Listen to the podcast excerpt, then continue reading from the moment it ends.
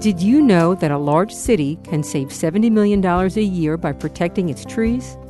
This is the Eco Minute, and I'm Enid Sisskin.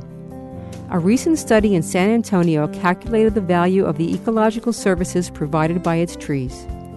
The researchers found that it would cost city residents over $70 million per year in taxes just to duplicate the ecological functions of its trees.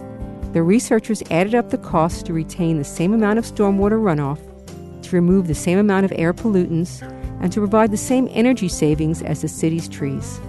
So the next time somebody says that trees need to be cut down because they are in the way of development, tell them what San Antonio's mayor said.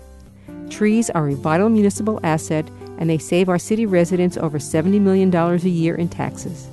For more information, go to wuwf.org and look for the Eco Minute under the program's drop down menu.